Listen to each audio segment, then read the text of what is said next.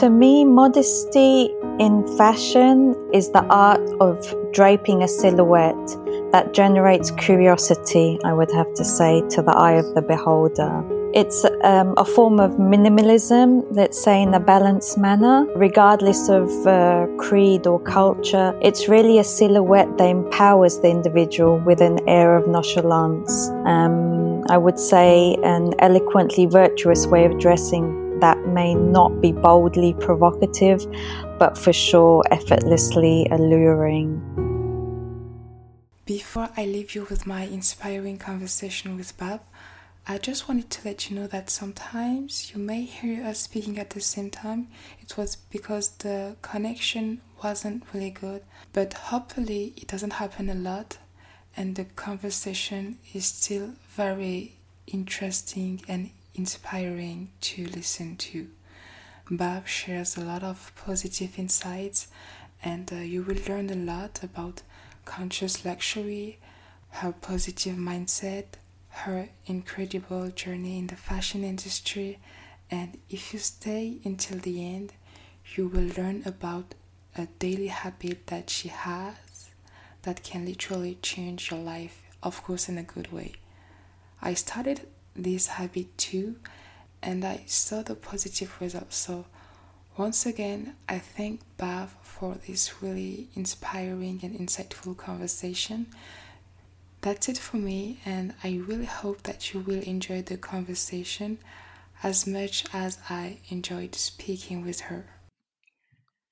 Hello, everyone. So today I am with Bav. Hello, Bav. Hello. Uh, a pleasure to be speaking with you virtually. Well, me too. And uh, first of all, thank you very much for accepting my invitation because, as I just told you before, I love your brand. I discovered your brand when you did a fashion show in Dubai, and I love the aesthetic of your designs and the collection you showed. So, thank you very much. Oh, thank you. It's really um, it's nice to to hear the stories of where I've been discovered, especially when um, it, it's not within Europe. So to know that that my first fashion show in Dubai um, captured such a wide audience, it, it's really um, heartwarming.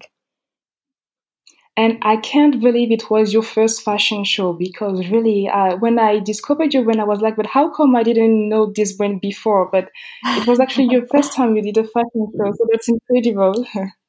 Yeah, it was. Um, it was the first time that I did a fashion show in Dubai, but I would have to say, in in general, maybe it was the second time that I'd showcase because I did do a small fashion show um, in Europe once. But yeah, uh, that was a very special fashion show for me because I actually took my mother with me.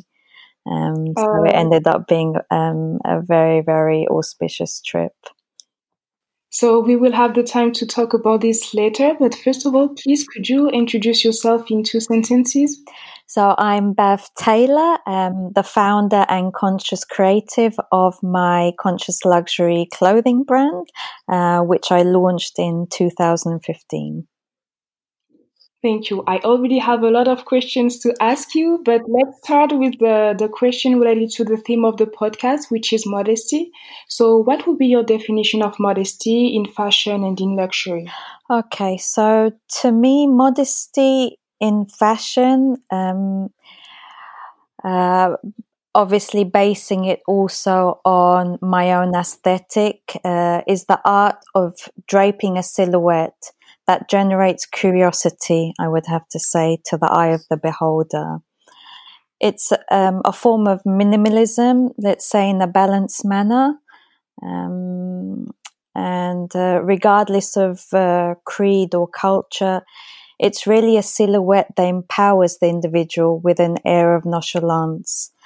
Um, I would say an eloquently virtuous way of dressing that may not be boldly provocative, but for sure effortlessly alluring. Um, I think I remember many years ago um, on the New York Times, uh, Vanessa Friedman once declared modest fashion um, a defining trend of um, the 2010s. Uh, I think today we're returning to that era of uh, demureness where fashion is becoming our protective cocoon, especially during our current situation, you know, as we're all mm. focusing on protection and safety as the key to survival. Um, mm. And if you were to ask me, uh, who uh, who is the modest uh, individual today? Um, I would probably say um, well, for sure, a non-conformist individual, um, someone who opts for unconventional style and beauty, uh, a style maker, let's say, not a follower, um, and for sure, an individual who's confident enough to express themselves freely um, through through an attitude and an allure rather than just being ruled by the cloth that bears their skin. Um, someone who lets their actions or art speak louder than their words. Um, this to me is the ultimate and true art of luxury. It's a sense of style that can expose um, your inner ecology or your inner being, let's say, without the need to expose any flesh. Mm. It's very poetic. I really love your words. oh, thank you. and uh, would you consider like your brand as a a modest brand in this way? Yes, um, I try to stay clear of um, of very provocative um, imagery or provocative clothing. Also, because I'm trying to convey a message um, uh, to all all faiths and religions. So I'm not trying to create a brand which is just for one set of of individuals, but it should be, um, you know, whether it's on the catwalk uh, of Dubai to the catwalk of um, Shanghai, let's say, it's. Uh, it's the same product. Like when I was asked, for example, to showcase uh, in Dubai, uh, I never created a collection for you know the clientele of um, of that city, but it just happened to work perfectly in harmony. So it, it was really nice to see that my my pieces and, and my silhouettes were captured um, positively in that market. Hmm. And you know, I saw that you defined your mm-hmm. brand as a conscious luxury. And I wanted to know what is conscious luxury? Conscious luxury is a type of luxury where you think about your actions. So it's it's not a luxury that you know it, it's for it's to showcase uh, to everyone else, but it's a luxury to know for yourself who you are, what kind of in- individual you want to be, uh, or who you aspire to be.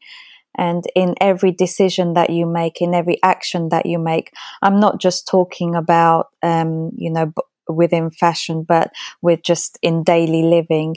You're making a conscious effort to make the right decisions, um, a conscious effort to work on your inner ecology, to try and be become the best human being that you can be, um, to serve to serve a purpose and to serve the sphere that we're living in. Mm. And I guess this is also what you mean when you say uh, protect your body and protect your sphere. Because yes, I think it's so, your motto. Yeah, so my mantra is uh, respect your body plus your sphere. So respect your body through the um, the conscious clothing, so the materials that you wear. Um, just like we're all very conscious about the food that we eat. Uh, um, it's important that we're conscious about what kind of materials we put on our skin. So, you know, we all need to look at what what materials, what fibers, what are they doing to our skin when we wear them? Because at the end of the day, we spend most uh, more time uh, with clothing than we do naked. Hmm. So try and be respectful to your skin. Um, treat it how how uh, you know treat treat your skin exactly how you treat your body with the food that you eat and then at the same time respect your sphere so be conscious of your actions be conscious of um, decisions that you make be, be conscious of the way that you live your life you know in, within even within mm. your home you know that I find it really inspiring and uh, if you come back to your background, like if you talk about your educational studies, what did you study? So I um, am born in London, uh, of Indian origin. So initially, I graduated in business economics. Um, so nothing to do with fashion whatsoever. Um, and I went traveling because uh, I am, uh, I think I've been traveling since I was five months old, so I'm I'm a bit of a free spirited nomad. Um, so as I traveled, uh, that's when I realized because I'd always from childhood since the age of 15 always worked in a clothing boutique so that was my first job. And even throughout my life, I always tried to work within retail whenever I had the chance during, during my, my university studies. Um, and then while I was traveling, because obviously the easiest job that I could find without being a resident in that country was in retail and it was um, one of my jobs that I had, um, and my VIP clients. They took me out for a meal one day because uh, I was the manager of one of the local designers back in um, New Zealand, and they said to me, "You know, Bav, we adore you, but you really need to." Um, expand your horizons into the world of fashion and it was just a combination of um, of them and uh, strange uh, situations, let's say, which brought me to Milan. Uh, where I completed a master's in fashion marketing um, management, luxury fashion marketing management. Mm. Uh, and I worked for a couple of uh, luxury fashion houses uh, where I got experience within the commercial department, the visual merchandising department, the marketing and art direction. And, and I, you know, I I well, I wanted to ask you when you did your your diploma in Milan, what was your favorite subject? My favorite subject was um, let's see. Oh gosh, from all of the modules that I did, it was brand management, like how to build a brand. I remember that w- that was the module which I found so inspiring, like w- how to communicate and storytell a brand mm. in an effective manner. Uh, and, and of course, when I did that course, I had no idea that I wanted to be a fashion designer. Um, and at that I, time, I what did you want to, to be? You just wanted to work in fashion? Yeah, fashion um, marketing, luxury fashion marketing. So that's that's exactly what I did. Yes, and but you didn't I, want to build a brand when you were studying fashion. No, no, I had no, no, I had no idea that I wanted to build my own brand. I just loved uh, that module, like anything that was focusing on uh, on brand management. I think it was a sign. Uh, yeah, I, mm-hmm. and and it was strange because when I actually went for the interview um, to sign up for the ma- the management course, uh, you know, I said to them, I don't have any fashion experience. You know, I don't have a portfolio. And he said, that's okay. You don't want to be a designer. You want to study fashion marketing. So your business economics degree is more than enough. and oh, here I am, so many years later. but what was your first uh, experiences? Because you did internships after all doing this uh, degree um, actually, when I um, in, when I did my masters in fashion marketing, um, I got a job straight away. So I didn't do any internships. Uh, I was uh, working for. Uh, I was offered a job. Um, I don't know if you know, but uh, it's one of the the very high end Milanese luxury leather goods company, Valextra.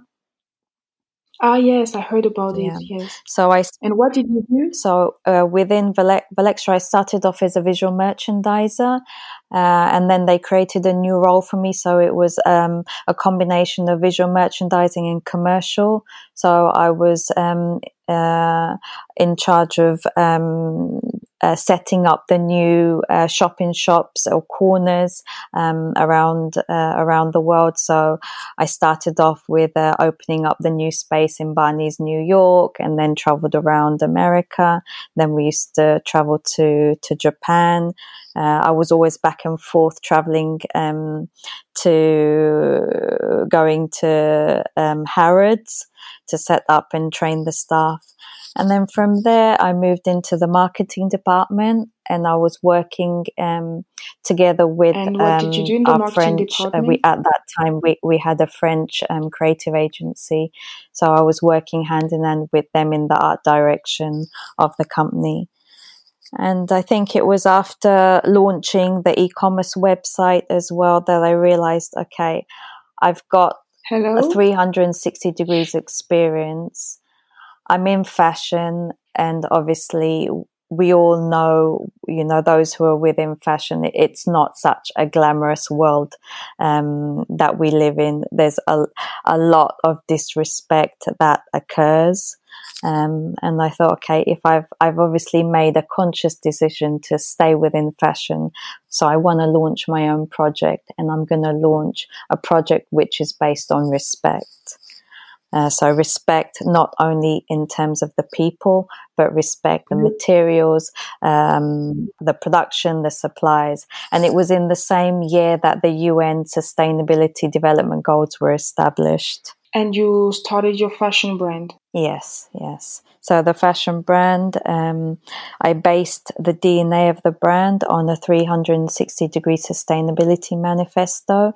So from the brand ethos, which was my brand mantra, to the sustainable design, um, to the sustainable production, um, transparent production chain, um, the uh, the research and development that I did with all the sustainable materials, um, the whole wellness. And how was it? How was it to find the sustainable materials? Because I heard that it's not an easy task sometimes. It's very hard to find like uh, fabrics that will respect the environment. It was very, very difficult. My first, I remember when I first uh, when I decided to launch. So the first thing I did was uh, buy my d- domain, and then uh, there was an expo in London, the Sustainable um, Fabrics Fair in in London, and I remember going.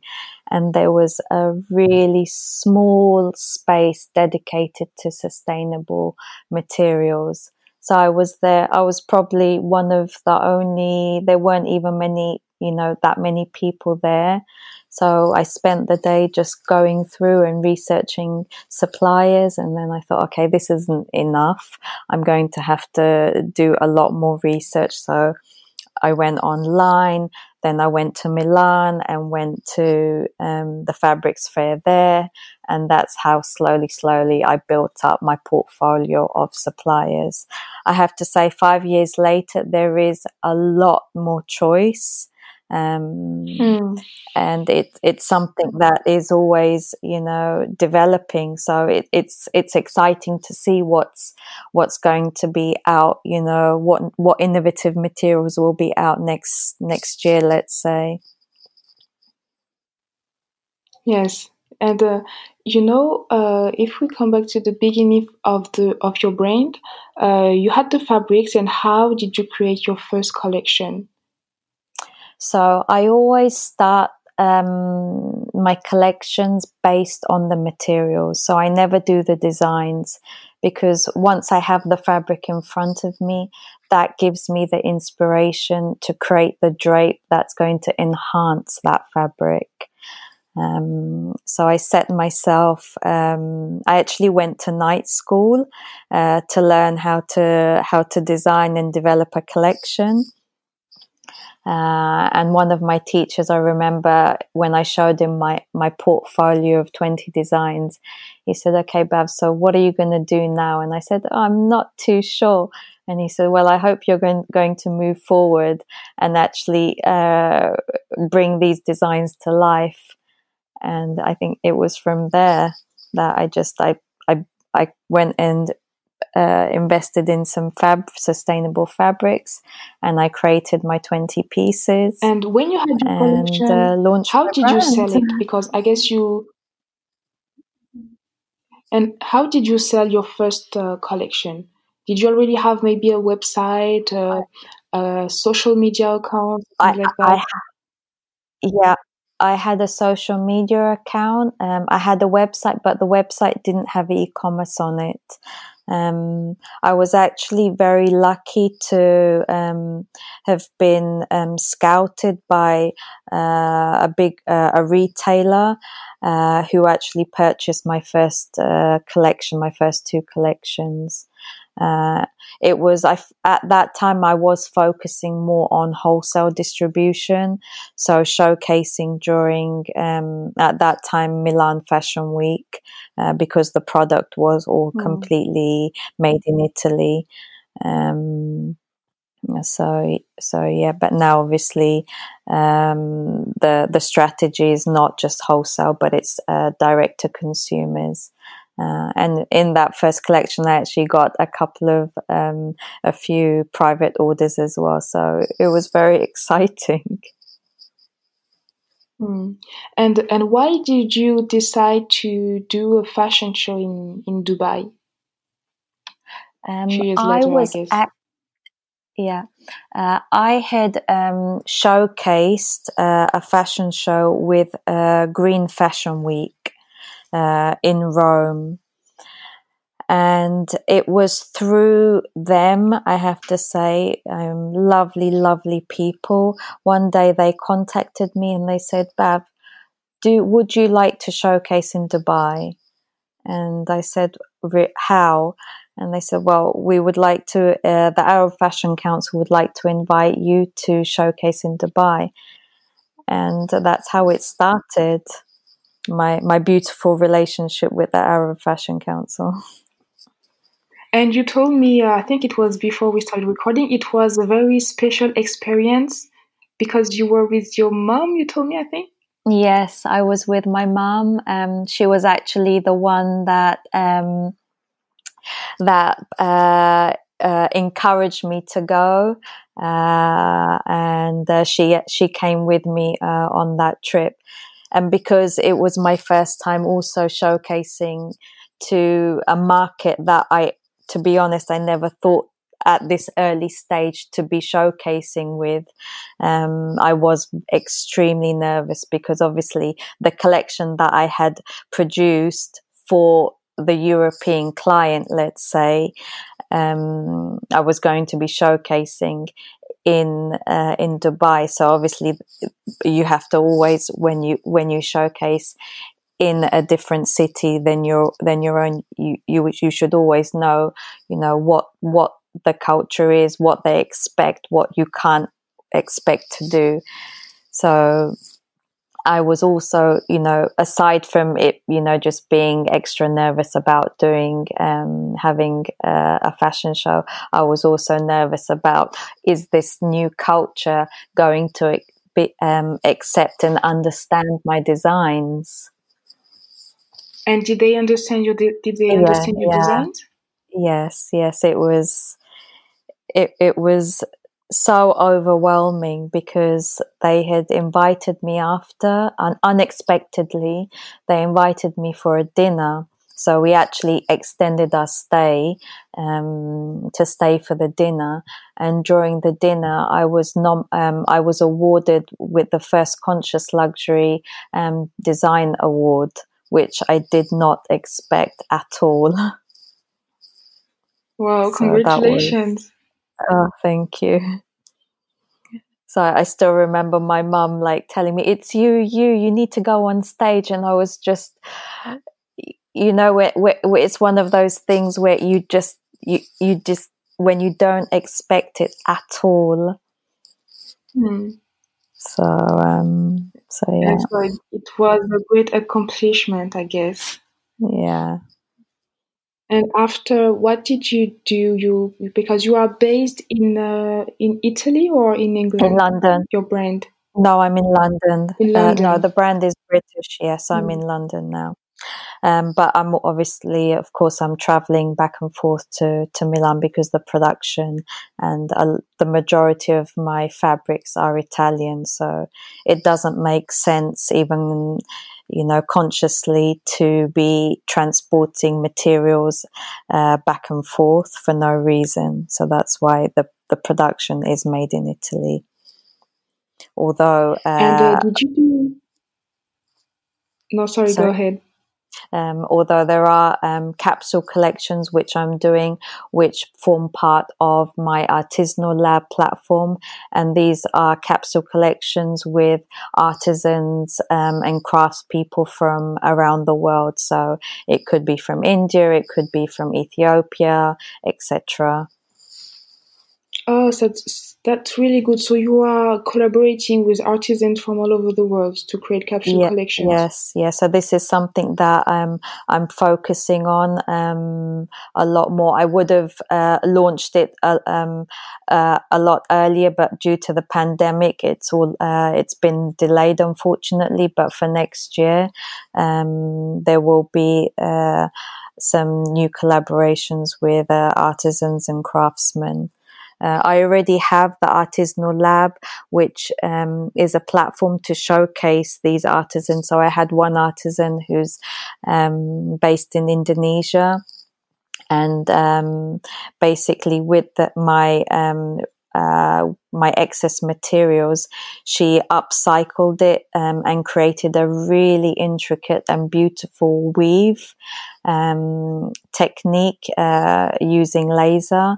Uh, and I, would like to say that the Artisanal Lab is a platform to to just showcase these young um, creatives as well.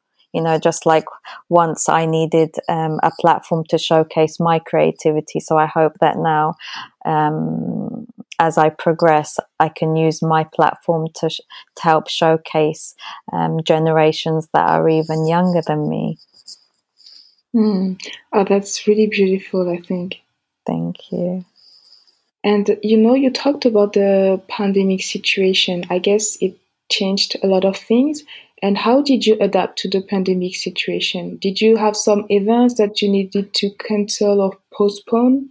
Uh, yes, um, because I was, to be honest, spending most half three quarters of my life, let's say, traveling uh, from one place to another, um, doing events, um, presentations, fashion shows. So for sure, of course, all of these events got cancelled. Um, I did manage to do a few events uh, virtually, so conferences um, online. Um, which was very, which was obviously um, very nice, a, a new innovative way of connecting with people, you know, which the fashion industry, let's say in pre uh, COVID, wasn't very used to. So um, mm. that was very that that was very positive. Of course, there um, there have been no physical presentations, um, uh, or they were limited. Uh, my fashion show in Dubai got cancelled um, for for this season.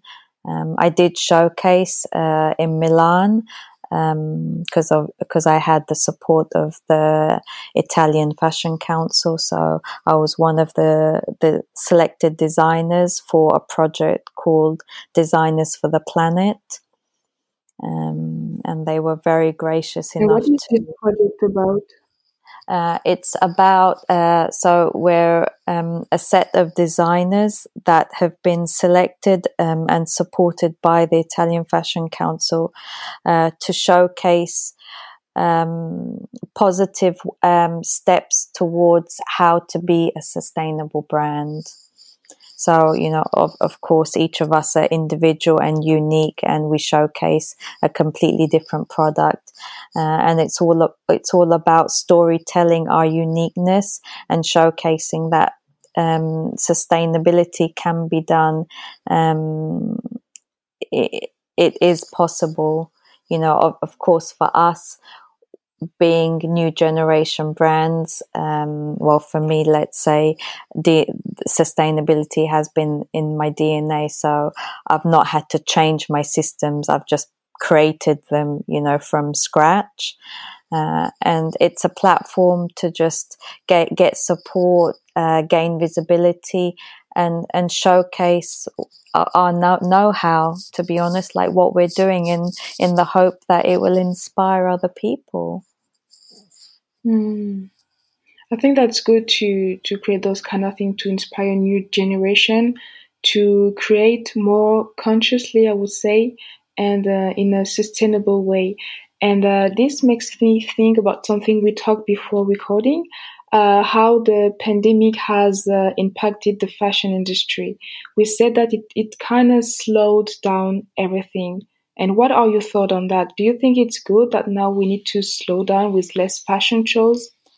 For me, it's a blessing in disguise. Um, of course, it might be a bit controversial because uh, there are a lot of um, people out there in the fashion industry that I'm sure you know can't wait for it to go back to to normal. But I don't think it can ever go back to to to normal. We have to enter into this new normality, which I very much hope will be a much more slower pace, so people can really take the time to fall in love with the pieces when they enter the store or they enter the the online boutique. Um, we were falling into a cycle or, or living in a cycle where you know, as a brand, there was just so much chaos um, and emergency to get the product out there. And then you'd literally have a space of one to one and a half months of um, a full selling season where your your product would be um, placed at full price, and then you you know all of the effort that you made would just be placed at a discount and mm. then before you've even finished you know absorbing the information and the you know gathering your thoughts you're already on to the next uh, next um, collection development and then there's one fashion show here and then you've got to travel from from uh, New York to London to uh, to Milan to Paris uh, Paris and then you know Dubai etc so it was just a non-stop cycle. And it would be really nice to be able to walk into a store or click online. And if it's if the sun is beaming on your face it would be nice to see summer clothes in front of you rather than a full-on winter jacket. Hmm. exactly. And you know i think this slow pace is also good for designers because uh, some said, I don't know what what did what you will think about it, but some said that they had so much pressure, you know, like when you finish a collection, you need to start the new collection, and you don't have time to develop your creativity to develop something good, and it almost becomes more of uh, something you do with less uh, sparkle because you have this pressure behind your back. Yes, for sure. Um, I would say for me personally, because I'm an independent designer, um, of course I I follow the fashion systems, but um, I've I've always chosen to, just to do two collections, so I don't follow the pre the pre collections, just because I feel that as a designer you have to have the time to be creative. It's not just mm. about you know, creating products and just commercializing it. You, you lose your essence as a creative, like in whatever field you may be. You know, like Rome wasn't built in a day. It, it took time and vision to create it. So that's exactly what each and every designer or artist, like whatever you do, whatever whatever your your creative ability is, you have to have the time to to nurture your your inspiration. And there are unfortunately a lot of designers, you know, in the big fashion houses that, you know, of course everyone adores, but they fall into this mousetrap of just like churning, churning, churning one design after another. It's, you know, and they can't even remember what they designed mm. the day before. And it's sad. Mm. It's sad. And sometimes they burned out sometimes. Sorry?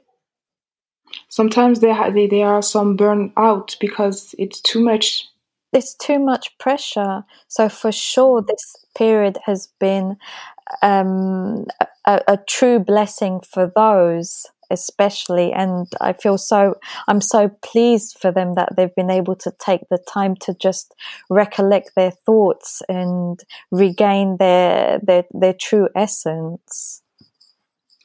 And uh, what can we expect from uh, Bav Tailor in the future um, so for sure, what I uh, I said in terms of the collaborations.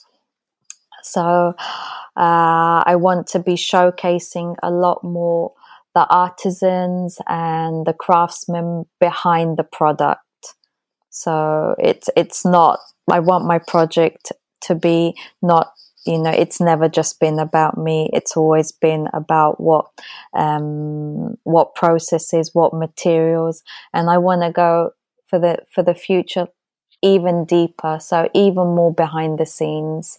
So in terms of um, suppliers uh, in terms of craftsmen um, uh, in terms of also working on your inner ecology. So this month I also launched on my website um, a section called um, Shanti Wellness Sphere. And it's a section which um, is showcasing some yoga pieces, um, some accessories, some wellness accessories, uh, it's showcasing some artists that inspire me, conscious artists, let's say. Uh, there's going to be a section on um, how to uh, some some practices, so mindful practices. So whether it's yoga or journaling or something that allows you to reconnect with yourself. Mm, and this is the direction that I want to take. It's not just about selling, you know, mm. the and it's more than a brand. Sorry?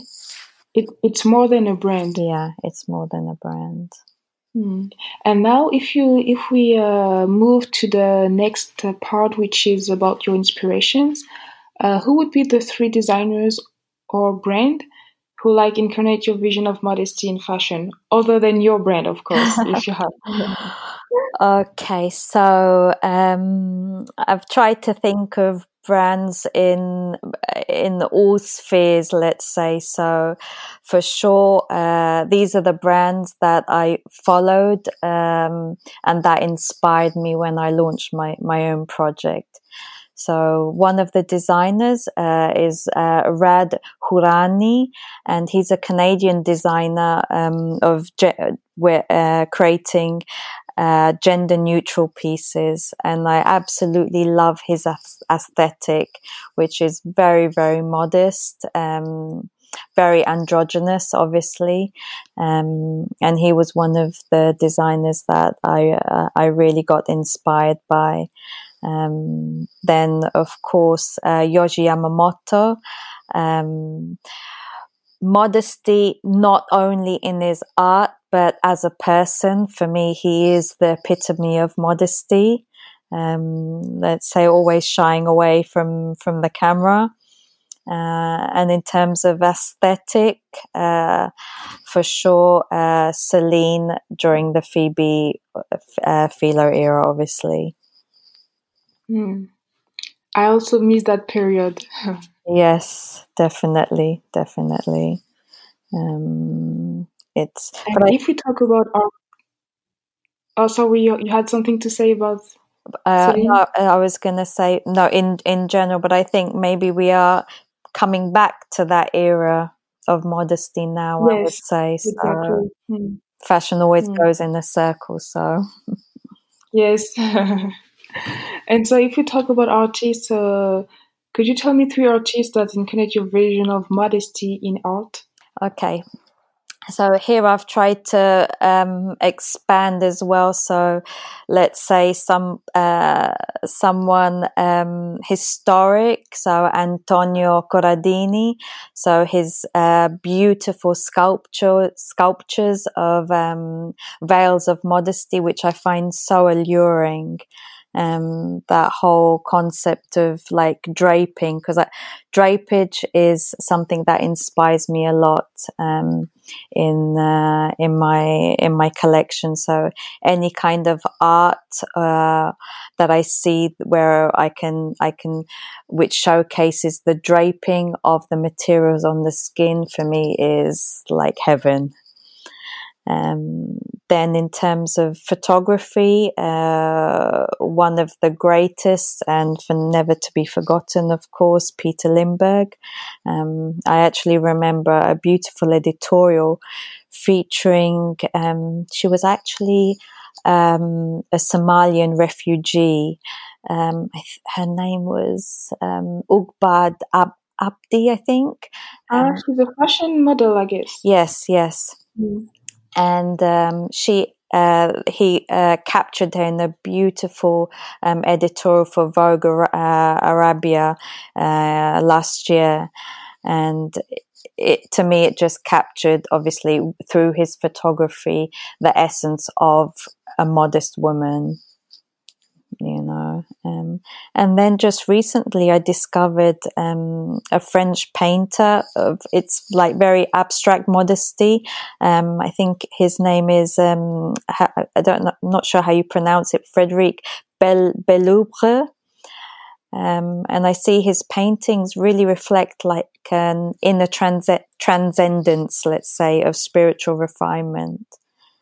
So mm-hmm there's a lot of like I see modesty in um, very different forms. So modesty in terms of the way a person dresses, and then modesty, of course, in in terms of the way a person showcases him or herself, mm. and in her behavior. Yes, yes. Mm-hmm. And uh, could you tell me about a fashion or art exhibition that just left you speechless?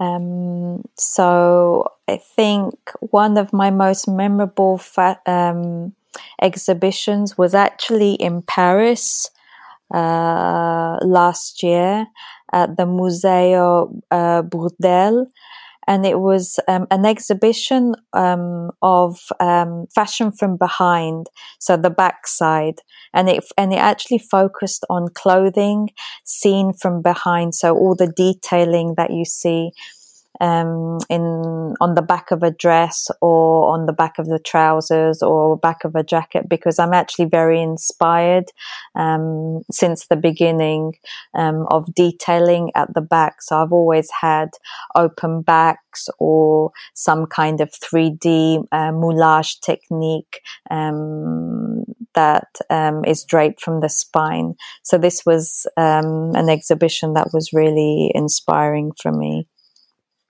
Mm, that's interesting. I heard about this exhibition, but unfortunately, I didn't get the chance to go there. I guess I should have. Yes, it was such a wonderful um, day because Fashion Week, Paris Fashion Week had just finished. So I had one extra day um, and I spent it just at the exhibition. Then I went to a beautiful cafe. It was just like a typical day in Paris. And do you like Paris? Oh, I love Paris. It's um, I I think my my next project for sure is to learn some French. So then we can do a podcast in French. Oh, sure, avec plaisir. Next time with pleasure. Yes. I think and, uh, Paris just has this, but I think it's for everyone. So I don't want to sound, you know, like a typical tourist, but it is just one of the most magical cities uh, in the world. It's interesting, you know, because in terms of fashion, I did some podcasts with other fashion professionals that uh, studied in uh, London or in the UK, and they told me that creativity is uh, kind of better and more open in uh, the UK than in France. Yes, uh, creativity. It depends what kind of creativity. Obviously, of course, I'm uh, folk basing it on my project and my silhouettes and what people from the fashion industry have told me. Um, and they say, Bav, you know, you need to always be showcasing in Paris because your aesthetic and your silhouette is so Parisian. So mm. that's why for me personally, but for sure with the, the whole avant-gardeness, the, the mix of colors and the juxtapositions, for sure, no one can beat London. Like yes, it, it, it's, the hub of, of, of, um, pure raw creativity, mm. let's hmm. say. Mm, that's interesting. and, uh, uh, I hope we will be able to see a fashion show of Bav Tailor in Paris next time. Oh, this is for sure uh, on my agenda. so we'll keep an eye on it in 2021 next year.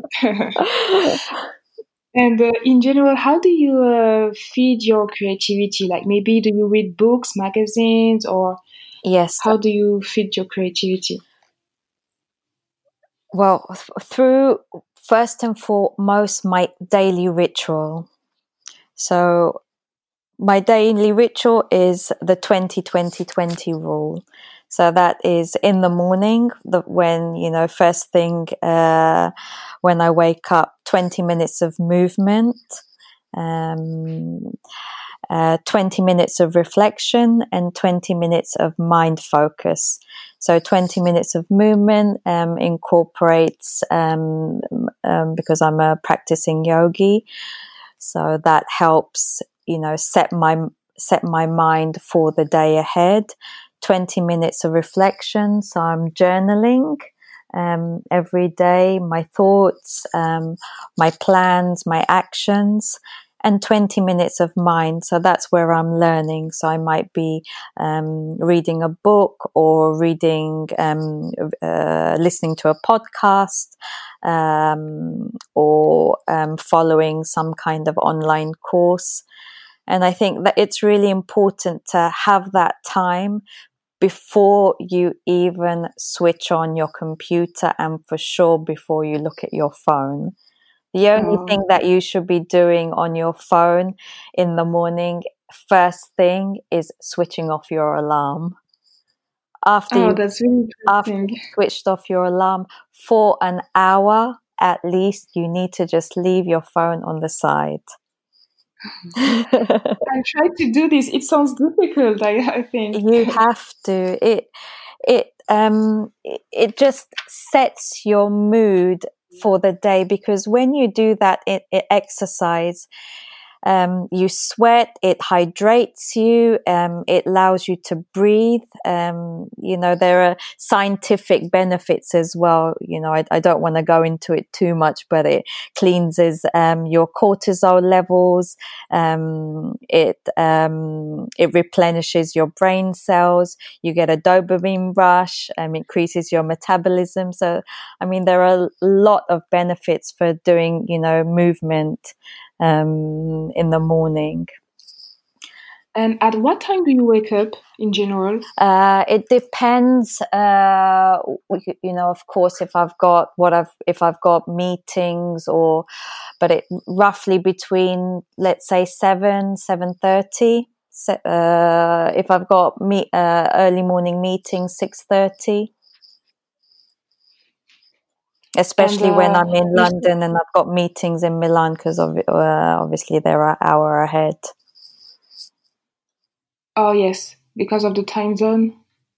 Yes, because of the time zones. Mm. But I seem to have a lot of meetings also um, in the middle of the night because I'm um, speaking with um, Los Angeles and New York. So you must have very busy days. Yes, yes. So I don't have a set time. Uh, it all depends. Like every day is a new day and it's always different mm. from the previous day. And you said that in some uh, in the part of your 2020 rules, you read some books or. Uh, I write a journal. Yep. So oh, you write a journal. Yeah, it's uh, it's my uh, dream journal. Let's say. So I write. Um, I start off by writing my um, my gratitude list. So ten things about why you're grateful and it really makes you think you know when i first started it i was like oh no i'm not sure what i'm supposed to write but you know the more that you write about what you're grateful for like if you release that energy of of gratitude it comes back to you hmm. But, and sometimes do you write the same thing yes today no yes yes I write the same thing. So, you know, when my partner um, makes me fresh orange juice in the morning, I write, you know, I'm grateful for my oh. fresh orange juice. That's beautiful. and do you also write about like your objectives yes. of the day? Yeah. Also, yes. So I write, you know, I hope, um, you know, I I get this. Um, I managed to get this supplier, or I I hope I managed to to to go home and see my family or, or whatever it might be. So for tomorrow's journal, I'm going to write, I hope to do a fashion show in Paris one day. oh, yes. That's really interesting. I and and you write 10 yes. gratitude. So every day 10 gratitude. It's a lot, I think. 10. Yeah, but you can that's uh, because you have to spend 20 minutes. So 10 of those, and then you write something else. And you, you do you do it at night too, or in no, the no, morning? just in the morning. It's enough. yeah, it's it's enough. Like I'm obviously I, I may um, continue and do um, further yoga in in the evening or during the day. Depends what yoga lessons I'm um, I'm following online but at least just 20 minutes um, first thing in the morning after my uh, cup of coffee. And you know, I have a question because you told me that you travel a lot. So when you travel, you still do it? Yes, it's it's very important because it keeps you just connected. It's it's so important when you're mm. traveling to have your routine because otherwise with the time zones you can become so disorientated. Hmm. Well, that's really interesting. I tried to do it. This really uh, made me want to try it because it must be very, very beautiful to do it. I think you feel better when you do it every day. Yeah, so yeah. Thank no, you very much no, for sharing do. this with and me, with it, us. that, that's right. There are scientific. It's not just me, Bav, Bav Tailor, tell, saying these things because you know I like saying saying it. There are actual scientific benefits of twenty minute movement mm. in the mm. morning, um, and then twenty minutes of reflection and twenty minutes of mind focus. Mm. And you know, to end this podcast on a positive note, uh, what evolution would you like to see in the fashion industry in general? Um, well, I think um, I mentioned it before um, already.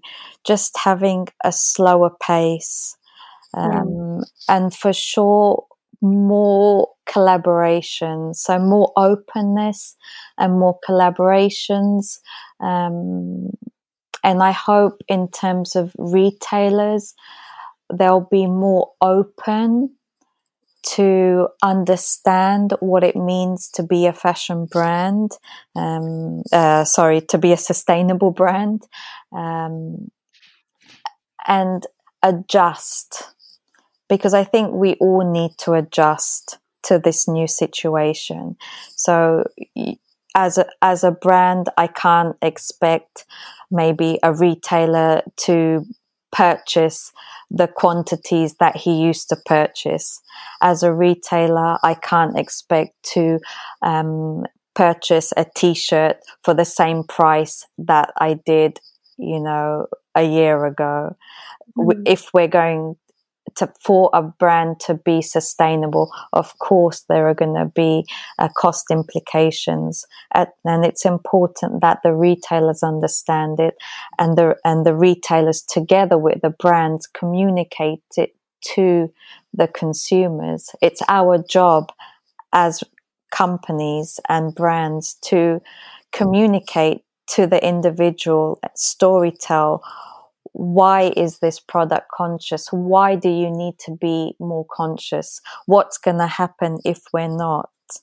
You know, no one mm. can be 100% sustainable, and no one's even asking that everyone needs to be 100% sustainable. At this precise moment, it's more about communicating your small steps. What's your responsible journey so we can all arrive, you know, in uh, at a certain point and see our progression.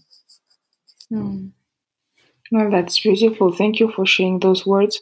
And if uh, we want to contact you, to follow you, where can we find you?